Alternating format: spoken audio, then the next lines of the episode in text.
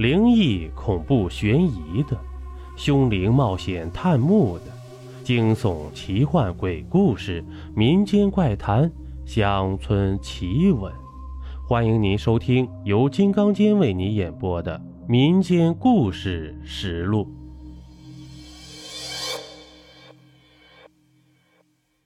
欢迎您继续收听绝世鬼王第9章，太师椅上的人蟾蜍送书。了尘回过神来，慢慢地走进那个刚刚露出的藏在大红棺材后边的门洞，借着手里的烛光一看呢，了尘差点没坐在地上。了尘看见了什么？那是数不清的金银珠宝堆在那里，像小山一样发出清冷的熠熠光辉呀。了尘哪里见过这么多的金银财宝，立时就要扑上去，可当眼睛看到财宝旁边那累累白骨的时候，了尘冷静了下来。是啊，有这么多的财宝，师父为什么不拿呢？想着自从自己进入到小石头屋子以来遇见的种种怪事，再看看身旁的那一个个黑漆漆的骷髅头，了尘决定先不去动那些财宝。了尘绕过那堆闪着光的财宝堆，小心翼翼地观察着屋子里的摆设。几个台阶，台阶上一个石头堆砌的平台，平台上一把太师椅，椅子上歪斜的倚靠着一个灰头土脸、身穿一身道袍的，似乎是一个人，一个道士。了尘走上台阶，细细地打量椅子上的这个人，头上一个抓阄，插着一根银簪，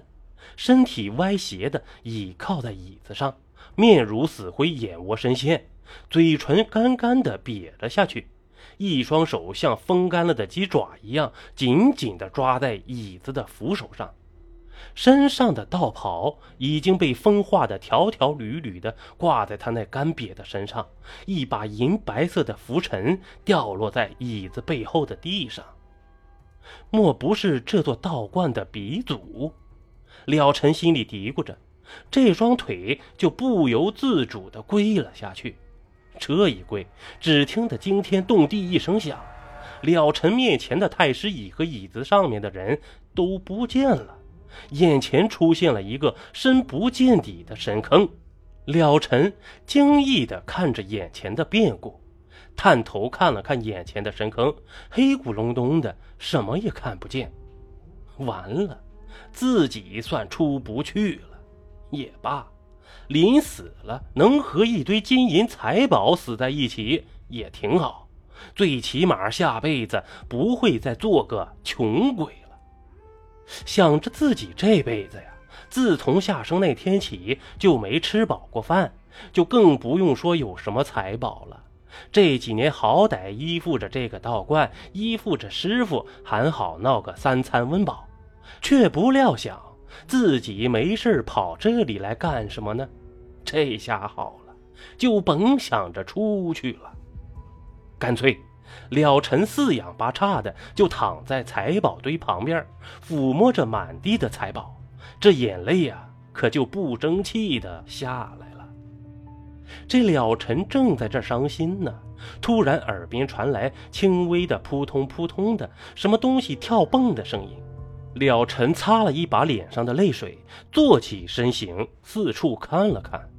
就在那刚才坍塌下去的深坑边上，4个碧绿的小蟾蜍，身上似乎驮着一本书，蹦蹦跳跳的直奔了尘而来。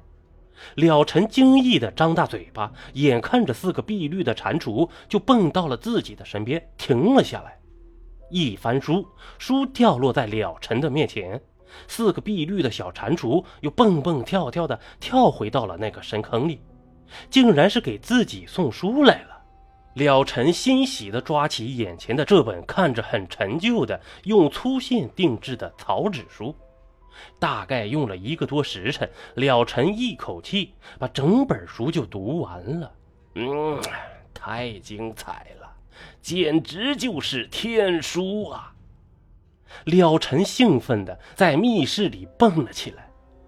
原来啊，书中不但记载了怎样从这里走出去，而且还详细的记载了所有密室里的来龙去脉，而且还传授了怎样练就不死的魔鬼之身。据书中记载，刚才那个太师椅上的那个风干了的道士呢，就是这座道观的鼻祖清远真人。这本发黄的书籍就是清远真人的亲笔传记，里面记载了要想从这里面出去，只需要到外面那个有大红棺材的密室，再一次的拉动棺材里那红红的柔软的藤蔓，石门就会自动的自己慢慢打开。至于那个大红棺材里面那个装着的那个丑陋的巨人，那个就是被清远真人一直囚禁的鬼王。清远真人封住了鬼王的魂魄，把鬼王囚禁在由千年阴木打造的巨大的棺木里。那棺木里生成的无数只柔软猩红的藤蔓，就是阴木里生成的无数个鬼魂幻化而成的。本来清远真人打算利用鬼王修炼自己，以达到永世不死的境界，无奈鬼王是抓到了，可清远真人也同时中了鬼王的阴毒湿气。等一切都准备就绪的时候啊，阴毒发作，无奈的靠着一口真气强撑着把事情的来龙去脉写了下来，坐在太师椅上死不瞑目。书中写道，后世徒子徒孙尽得密室，图我财宝者必死无疑，尊师重道，给我下跪者得千年真传。了尘明白了，是自己那无心的一跪救了自己，也让自己因祸得福，得到了这个千古的秘密。好了，这一集播完了，欢迎您继续收听下集。